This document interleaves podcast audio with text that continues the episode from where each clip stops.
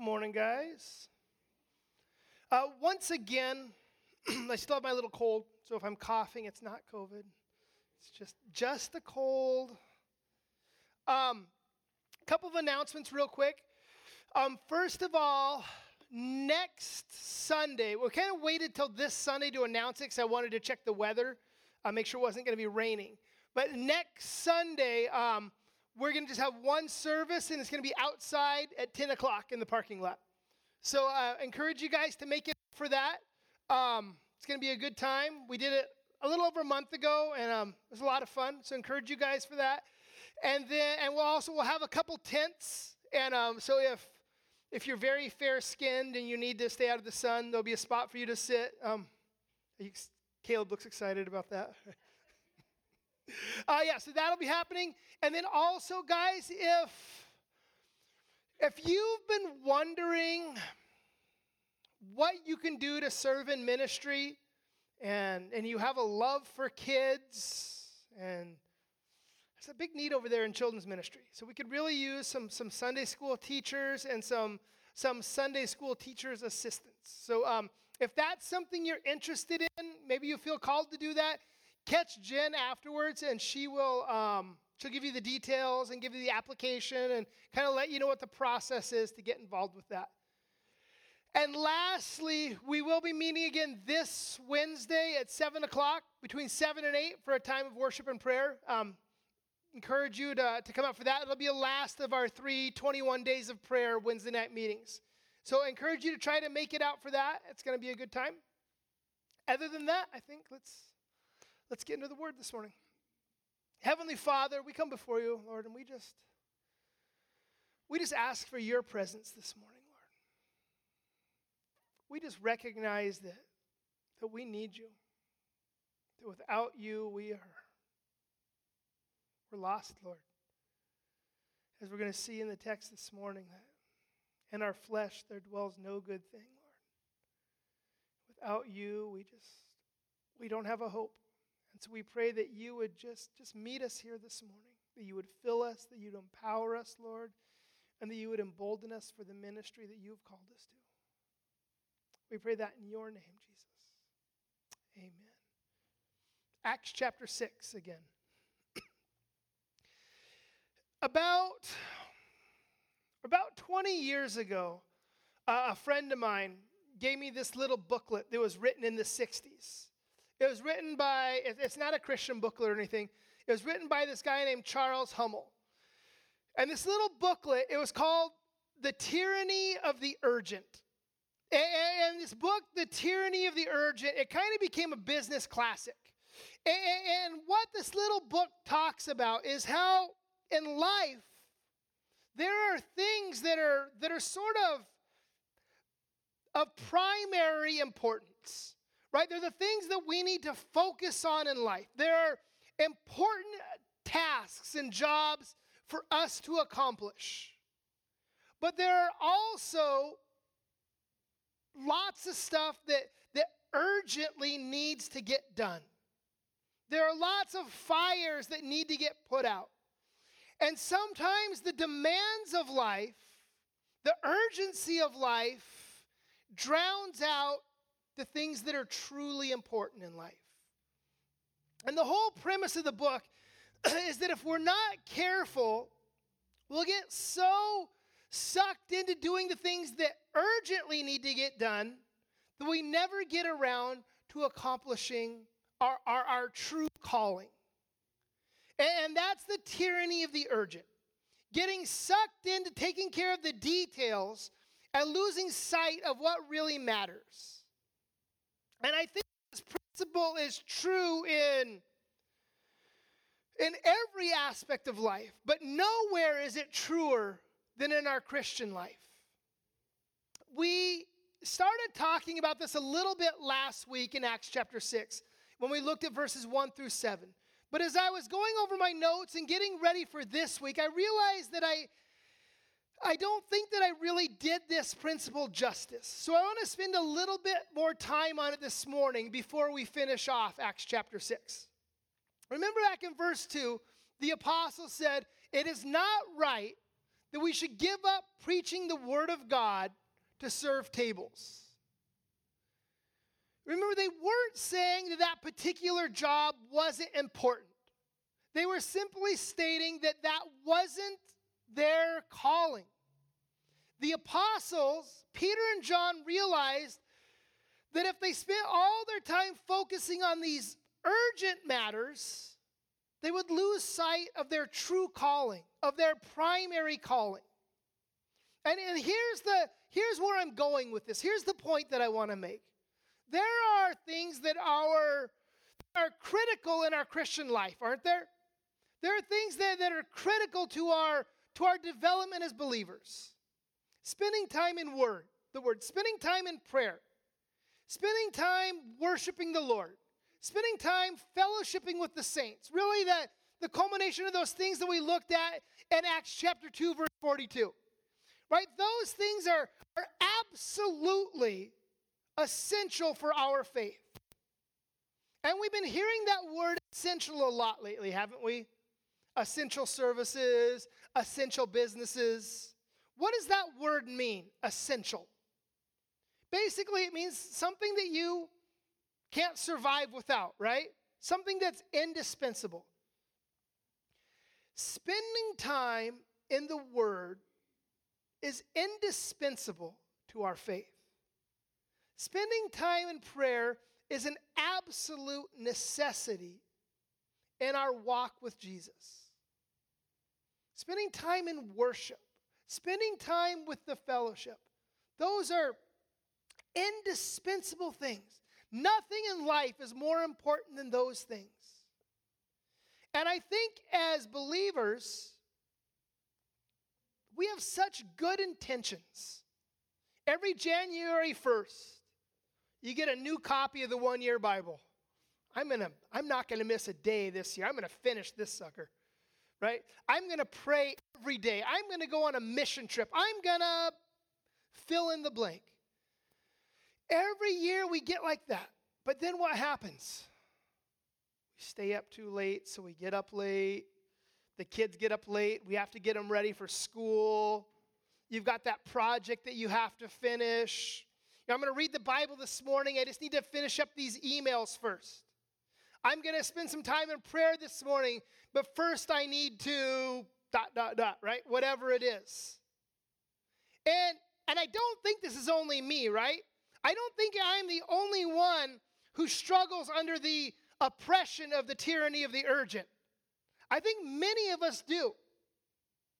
How do we how do we overthrow that tyrannical oppression? Well, there's a magic solution. There's an easy fix. All you have to do is No, there's not an easy fix. Right? If there was an easy fix, it wouldn't be an issue for so many of us, would it?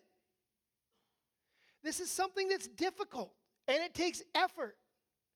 And I think it starts with re examining, re, re, re, reordering, and prioritizing our life and disciplining ourselves. And that's a hard thing. You know, frankly, if it was an easy thing, we'd all already be doing it. Right? And so I think that that we need to, to re-examine our prioritize, prior, prior, prioritize our lives, and then we just need to do it. We need to ask the Lord for strength and motivation and discipline, and then just get after it. But there is a spiritual element as well. Right? A lot of times, you know, we we we resolve that we're going to get up every morning and exercise, and then we don't. And that's just a lack of discipline, really, right? That's, that's just laziness, right? That's just lack of focus. But when we're talking about not praying and not reading your Bible, I think part of it is lack of discipline and lack of focus. But we need to remember that we also have an enemy as the people of God, don't we? Peter tells us, 1 Peter 5 8, be sober, be vigilant, therefore, because the devil is like a roaring lion, walking about seeking whom he may devour. So we have an enemy, and our enemy has a vested interest in stopping us from doing these things. See, the enemy, he knows where our strength comes from. He knows that as believers, our strength comes from time in the Word. Our strength comes from time in prayer. Our strength comes from worshiping the Lord. Our strength comes from fellowshipping with the saints. And He knows that if He can stop those things from taking place, our spiritual development, our spiritual effectiveness will be hindered. I'm reminded of that story in 2 Kings chapter 6. Remember Elisha, he's there in, in Dothan. And the king of Aram, he sends his armies to, to basically, he wants to snuff out Elisha at this point. And Elisha has a servant with him, and he's scared. He says, Look, Elisha, we're, we're doomed. We're boxed in, we're surrounded, we're finished. And in verse 16, Elisha says this He says, Do not be afraid, for those who are with us are more than those who are with them. Then Elisha prayed and said, O Lord, please open his eyes that he may see. So the Lord opened the eyes of the young man, and he saw. And behold, the mountain was full of horses and chariots of fire all around Elisha. So I want you to see in that story is this. When Elisha's servant's eyes were opened, he saw that there was a a spiritual realm that he couldn't see. He saw that there was a spiritual battle going on that he wasn't previously aware of. And I think that the same is true for us. There are forces at work that don't want us praying, that don't want us worshiping, that don't want us reading the Word of God. There are forces at work purposely trying to distract us. And I'm not saying that, that there's a little red suited demon with a pitchfork poking you, trying to distract you. But I'm not saying that there's not either. there may well be. Right? So here's what we need to do we need to, to pray.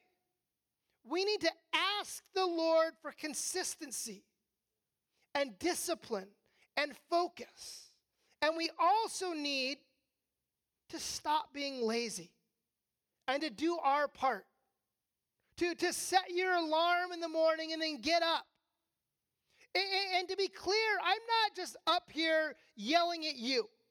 I'm talking about this because this is something that the Lord has really convicted me of. That, that we need to decide, that I need to decide what's important to me. What's my highest priority? And then to do it. And, and let me say this before I hop off my soapbox here. A lot of people pre COVID, you know, I, have heard this so many times, right? I would like to spend time in the Lord with the Lord. I'd like to spend time in the Word. I'd like to spend time in prayer, but I just, I'm just too busy. I just don't have time. Number one, that's nonsense. Everybody can make time. And, and it's so crucial. We, we are eternal. And we're to spend time with eternity with the Lord. And the only things that are going to last in eternity are the things that we do for the kingdom. Your work emails aren't going to echo in eternity.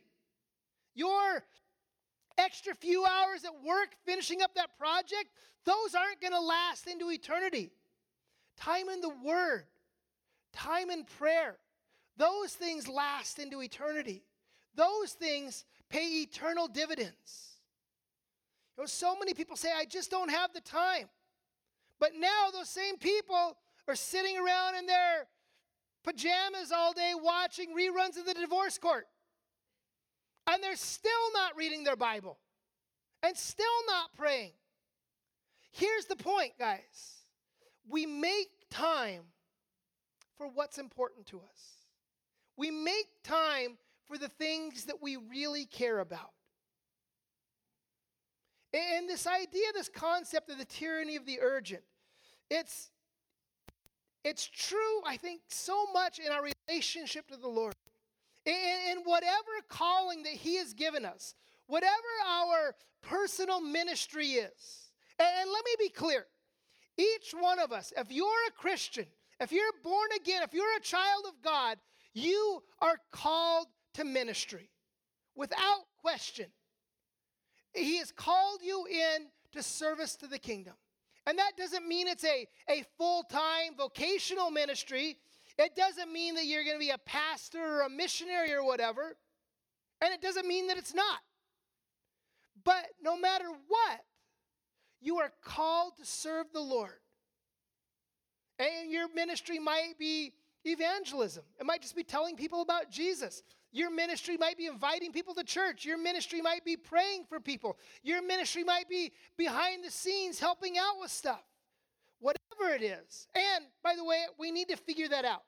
You need to stop and figure out what is the primary calling that the Lord has on your life right now.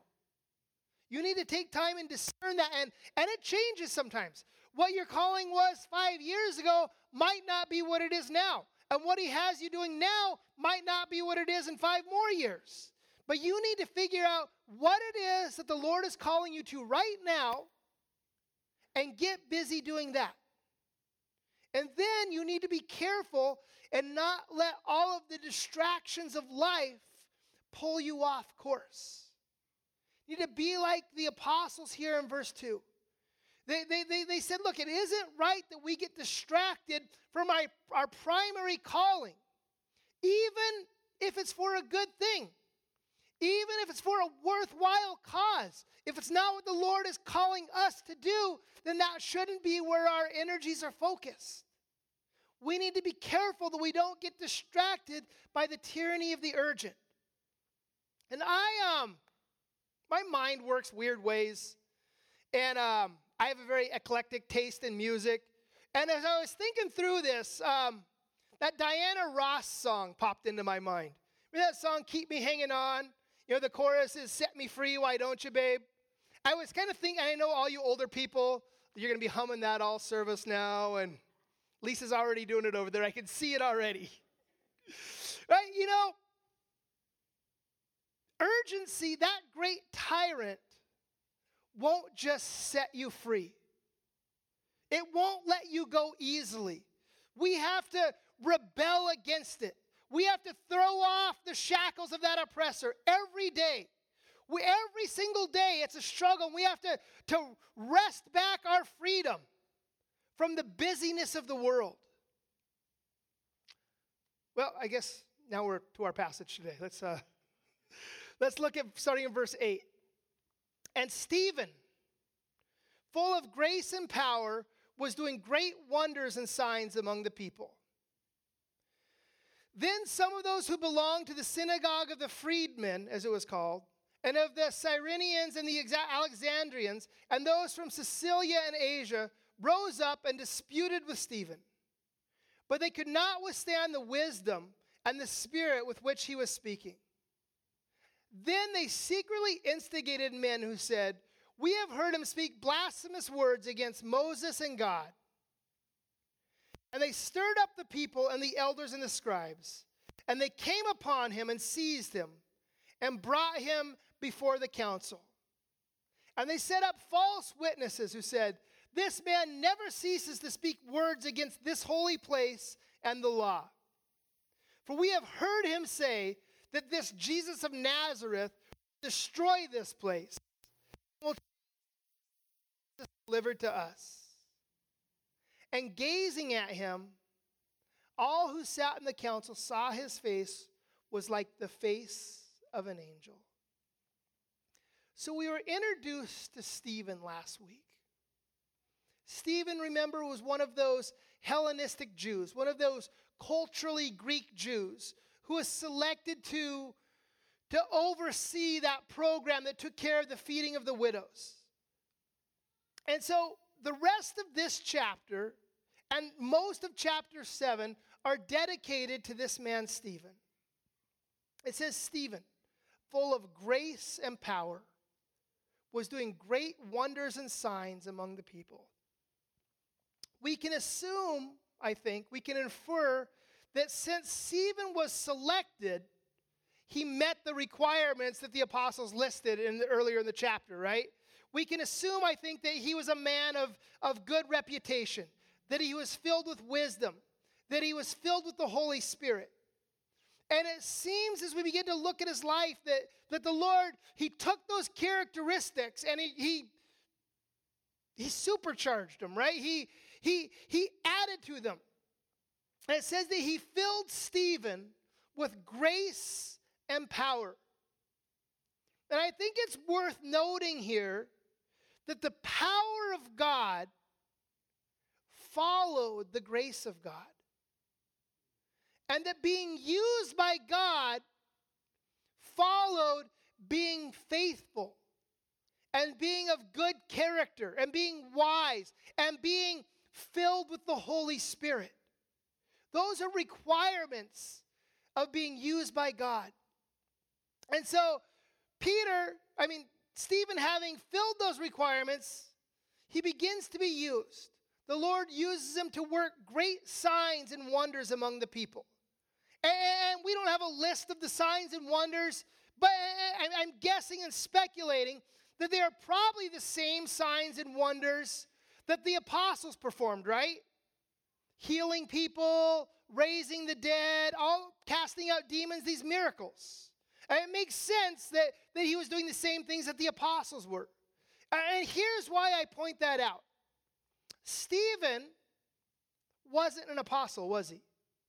He was sort of, for lack of a better term, a second generation Christian, right? He wasn't one of the original ones that walked with the Lord. And, here's why I point that out there are those who teach that only the apostles had the authority to perform these miracles and these sign gifts. And once the apostles died, right, those those gifts ceased. And that the gifts of the Spirit are no longer active and alive in the church today. Those were only for the apostles during that apostolic period. Except Stephen wasn't an apostle. And he performed miracles as well. And I think that's just one more brick in the argument for the, for the perpetuity of the gifts and, and against cessationism, that the gifts of the Spirit are no longer valid. And just so you guys know, we as a church absolutely believe that the gifts of the Spirit are active and alive in the church today. Verse 9. Then some of those who belonged to the synagogue of the freedmen, as it was called, and of the Cyrenians and the Alexandrians and those from Sicilian Asia rose up and disputed with Stephen. So we mentioned previously that at this point, the church was generally well regarded by the public, right? For the most part, the, the, the, the people, they, they looked at the church favorably. They liked the church.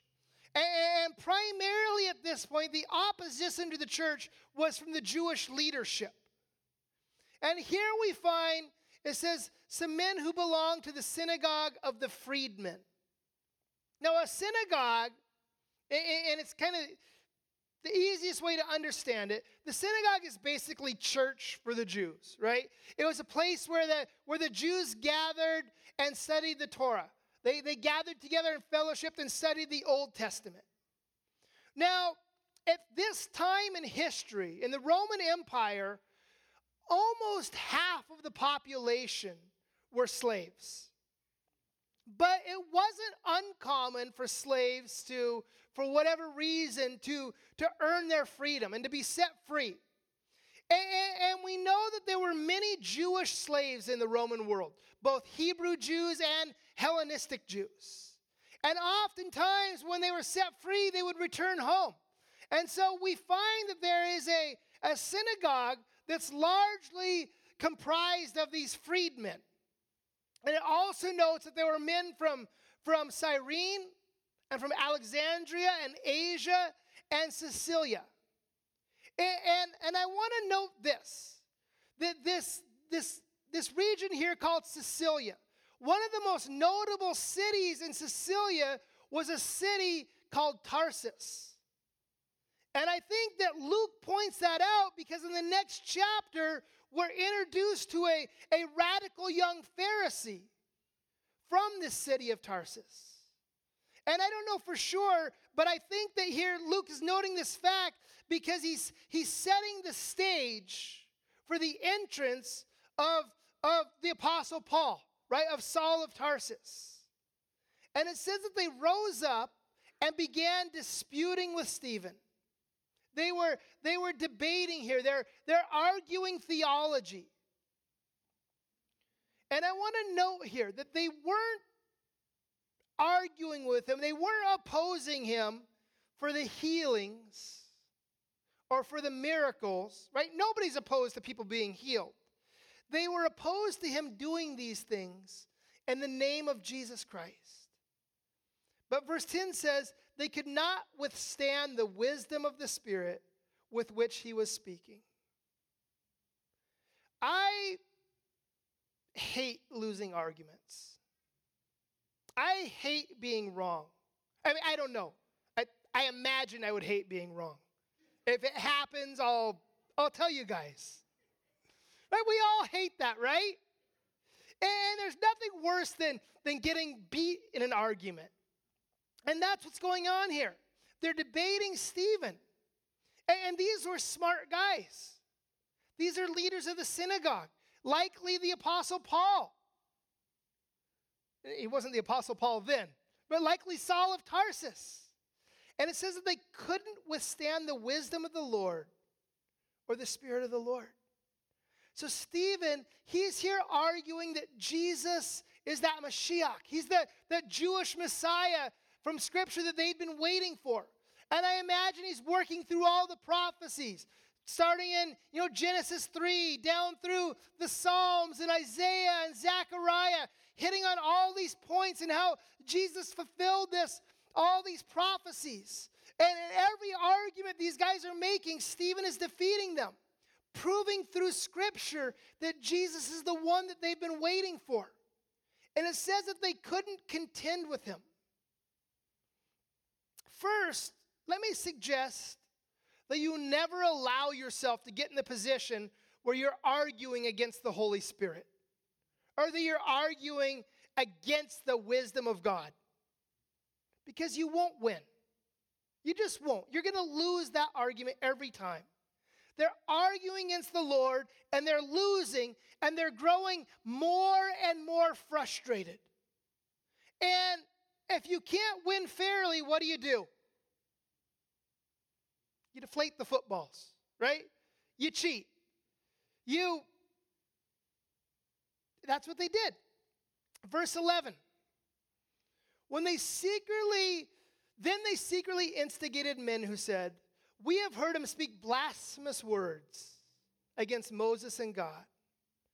And they stirred up the people and the elders and the scribes.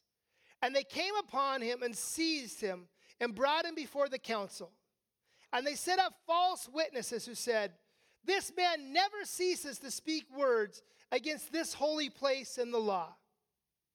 For we have heard him say that this Jesus of Nazareth will destroy this place and will change the customs that Moses delivered to us. So, look what they did here. Four things that I know. First, they get the people to lie, don't they? We heard him blaspheme God and Moses. No, they didn't. They never heard him do that because he never did that. This is a it's a fabrication. It never happened. Second, it says they stirred up the people and the elders and the scribes. And as I think about this, it's so reminiscent of what happened to Jesus, isn't it? False charges and, and fake narratives. Getting people all worked up. And the third thing they do in verse 12, they go out and they lay hold of Stephen. They seize him, they arrest him. And they bring him before the Sanhedrin and they begin to interrogate him and question him. And then we see in verse 13, they, they set up false witnesses. They get people to perjure themselves. They, they, they get people to manufacture stories about Stephen. This man, they say, never, never ceases to speak words against this holy place, the temple, and against the law. They said, We have heard him say that, that Jesus is going to destroy the temple and he's going to change our customs. Jesus never said that, did he? Of course, he did talk about the temple being destroyed. Remember John chapter 2, verse 18. The, the, the, the scribes and the Pharisees, they're gathered around Jesus contending with them. And they're asking him, By what authority are you performing these miracles? By what authority are you teaching? And Jesus answered them, verse 19 Destroy this temple, and in three days I will raise it up. And Jesus is, is speaking of himself, of course. He's saying, Look, you guys are going to destroy this temple, my body, and in three days I'm going to raise it up. Much later, a few years later, in Mark chapter 14, verse 56, Jesus is on trial. And it says, For many bore false witness against him, but their testimony did not agree. And some stood up and bore false witness against him, saying, we have heard him say, I will destroy this temple that is made with hands, and in three days I will build another, not made with hands. Yet, even about this, their testimony did not agree. So, we see here that this trial that Stephen's going through, it's very reminiscent of the trial that Jesus went through, isn't it? And we're going to see in chapter 7 that the, the net result was very similar too. Not, not the cross, but Stephen, we're going to see he, he died for his faith. And we see the people who oppose the gospel will stop at nothing to, to squelch it out and to stop it from going forward. And gazing at him, all who sat in the council saw his face, saw that his face was like the face of an angel. Some translations say that his face became as bright as an angel's. Now, I I don't know what's going on here. Did Stephen just slowly start to glow and emanate light? Well, you know, it was just more and more intently and he began to shine? We don't know what happened, but clearly something supernatural is taking place here. Something significant enough that it caught everyone's attention in the midst of this big commotion. Right? He'd been arrested, he's being interrogated before this group of 70, plus everyone else who's there, and suddenly he begins to radiate God's glory. That might not mean a lot to us. In the world that we live in, with all the, the CGI effects we see on TV, that might not seem that significant. It happened to Pepper Potts in Iron Man 3, right? It's. But that symbolism would have been extremely significant to the Jewish people. The only other time we see this in the Old Testament is when Moses goes up on the Mount Sinai and he dwells there in the presence of God. And remember Exodus chapter 34, he comes back down and he's glowing. And, and, those days, you would have had a very hard time finding a Jew who wouldn't have immediately understood the symbolism and the significance of what's happening here when Stephen begins to glow. But the leaders here, they're so filled with hate and jealousy and bitterness that they're blinded to these great things that the Lord is doing.